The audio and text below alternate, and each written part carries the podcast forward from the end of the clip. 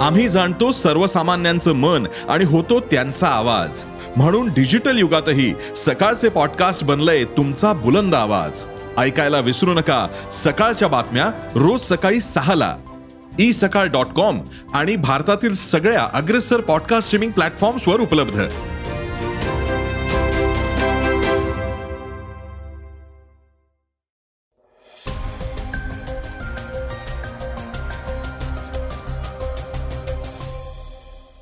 नमस्कार मी गौरी कुबेर. आपण ऐकत आहात सकाळचं पॉडकास्ट आज दोन हजार बावीसचा शेवटचा दिवस. त्यामुळे या वर्षातलं हे शेवटचं पॉडकास्ट शेअर बाजाराची काय स्थिती आहे? जागतिक पातळीवर कोणत्या नव्या नेत्यांची नेमणूक झालीय?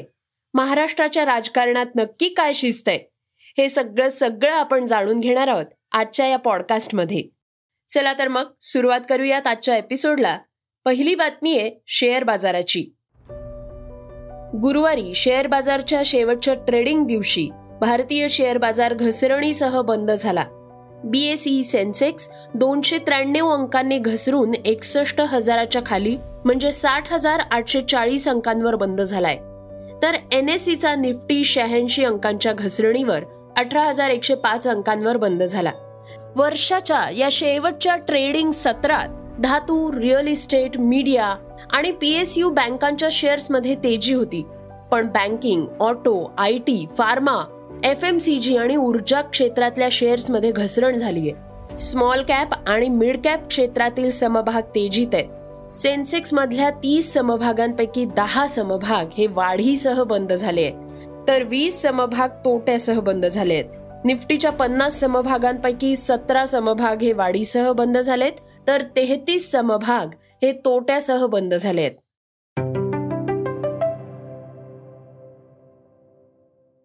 श्रोत्यांनो पुढची बातमी आहे प्रसिद्ध फुटबॉलपटू पेले यांच्या निधनाची. ब्राझीलचे महान फुटबॉलपटू पेले यांचं निधन झालंय. ते ब्याऐंशी वर्षांचे होते. अनेक सामन्यात त्यांनी एका हाती खेळी करत ब्राझीलला जिंकवून दिलं होतं. फुटबॉलबद्दल काहीही लिहायचं वाचायचं म्हटलं तरी पेले यांच्या उल्लेखाशिवाय ते अपूर्णच असेल.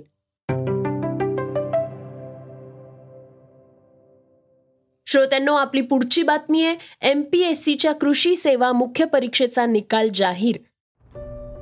महाराष्ट्र लोकसेवा आयोगाच्या वतीनं घेण्यात आलेल्या कृषी सेवा मुख्य परीक्षेचा निकाल आता जाहीर झालाय. ही परीक्षा एक ऑक्टोबर दोन हजार बावीस रोजी घेण्यात आली होती. आयोगाच्या संकेतस्थळावर हा निकाल प्रसिद्ध करण्यात आलेला आहे. या निकालानुसार मुलाखतीसाठी प्रथम दर्शनी पात्र ठरलेल्या सगळ्या उमेदवारांना मुलाखतीस बोलवण्यात येत आहे. ज्या उमेदवारांना गुणांची फेर पडताळणी करायची आहे त्यांनी गुणपत्रक प्रोफाईलमध्ये प्राप्त झाल्यापासून दहा दिवसांच्या आत आयोगाकडे ऑनलाईन अर्ज करायचा आहे. मुलाखतीमध्ये सविस्तर कार्यक्रम आयोगाच्या W W W dot M P S C dot G O V dot in या संकेतस्थळावर प्रसिद्ध करण्यात आलेला आहे. पंतप्रधान मोदी यांना मातृशोक. पंतप्रधान नरेंद्र मोदी यांच्या आई हिराबेन मोदी यांचं अहमदाबाद इथे वृद्धापकाळानं निधन झालंय. त्या शंभर वर्षांच्या होत्या. आईचं निधन झाल्याचं कळताच पंतप्रधान तत्काळ अहमदाबादच्या निवासस्थानी हजर झाले आणि आईवरील अंत्यसंस्कार आटपून ते पुन्हा आपल्या कामासाठी रवाना झाले.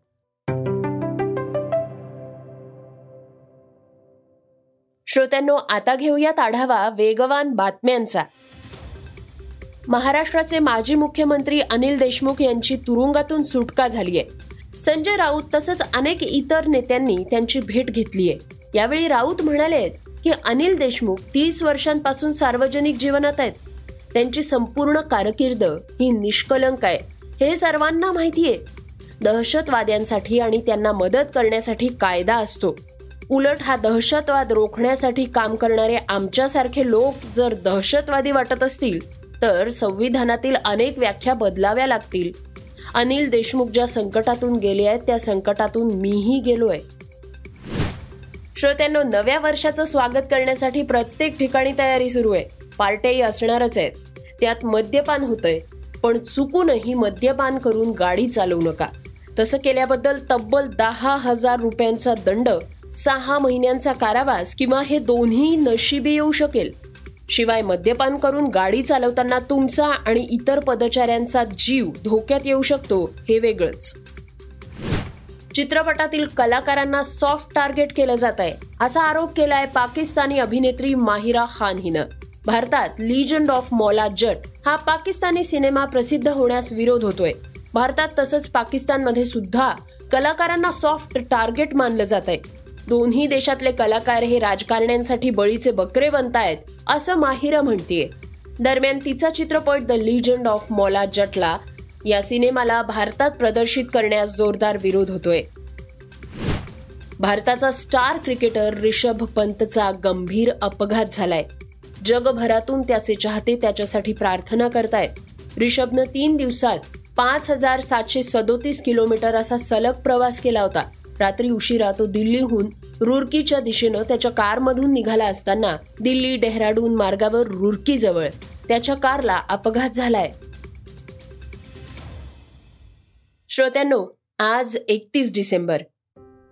या वर्षातला शेवटचा दिवस. या वर्षभरात आंतरराष्ट्रीय स्तरावर कोणत्या बातम्या चर्चेत राहिल्या आहेत त्याकडे जाता जाता एक नजर टाकूयात. जगातल्या राजकारणात यंदा भलतीच उलथापालत झाल्याचं दिसून आलं. श्रीलंकेतल्या राजकीय अस्थिरतेमुळे लोकांना दैनंदिन वस्तूही मिळणं कठीण झालंय. त्यामुळे लोकांनी राष्ट्रपती आणि पंतप्रधानांच्या घरावर हल्ला केला. इराणमध्ये तालिबानांच्या जाचक अटी दिवसेंदिवस वाढतच चालल्या आहेत डोक्यावरला बुरखा वाऱ्यानं मागे गेला म्हणून महसा अमिनी या तरुणीला नैतिक पोलीस पथकानं जबर मारहाण केली. त्यात तिचा मृत्यू झाला आणि इराणच्या सगळ्या महिला पेटून उठल्या. त्यांनी आपले केस कापले बुरखे हिजाब जाळून टाकलेत. इराणमध्ये क्रांतीची ही नवी लाट येत्या वर्षात आणखीही वाढेल असा अंदाज आहे. दुसरीकडे रशिया युक्रेन युद्धानं सुद्धा जगाला हलवून टाकलंय. या युद्ध काळात रशिया युक्रेनमध्ये अडकलेल्या अनेक भारतीय विद्यार्थ्यांचा प्रश्न निर्माण झाला होता. ब्रिटनमध्ये यावर्षी राजकीय परिस्थिती चांगलीच अस्थिर झाली होती. माजी पंतप्रधान बोरिस जॉन्सन यांच्या विरोधात बंड झालं. आणि त्यांना पायउतार व्हावं लागलं. त्यानंतर लिज ट्रस या नव्या पंतप्रधान झाल्या मात्र त्याही जास्त काळ पद टिकवू शकल्या नाही सरते शेवटी भारतीय वंशाचे ऋषी सुनक ब्रिटनचे नवे पंतप्रधान झाले आहेत. याचबरोबर पुष्पकमल पुष्प कमल दहल प्रचंड यांची नेपाळच्या पंतप्रधानपदी निवड झालीय. तर इस्रायलचे पंतप्रधान म्हणून सहाव्यांदा बेंजामिन नेतिन्याहू यांची निवड करण्यात आली आहे यावर्षी लता मंगेशकर सुलोचना चव्हाण विक्रम गोखले बप्पी लहिरी पंडित बिरजू महाराज पंडित शिवकुमार शर्मा उद्योगपती सायरस मिस्त्री गायक के के अशा वेगवेगळ्या क्षेत्रातल्या व्यक्तींनी जगाचा निरोप घेतला. कोरोना आटोक्यात येतोय असं वाटत असतानाच आता दोन हजार बावीसच्या शेवटी कोरोनानं पुन्हा डोकं वर काढलंय. तेव्हा श्रोत्यांनो आपणही मास्क लावा.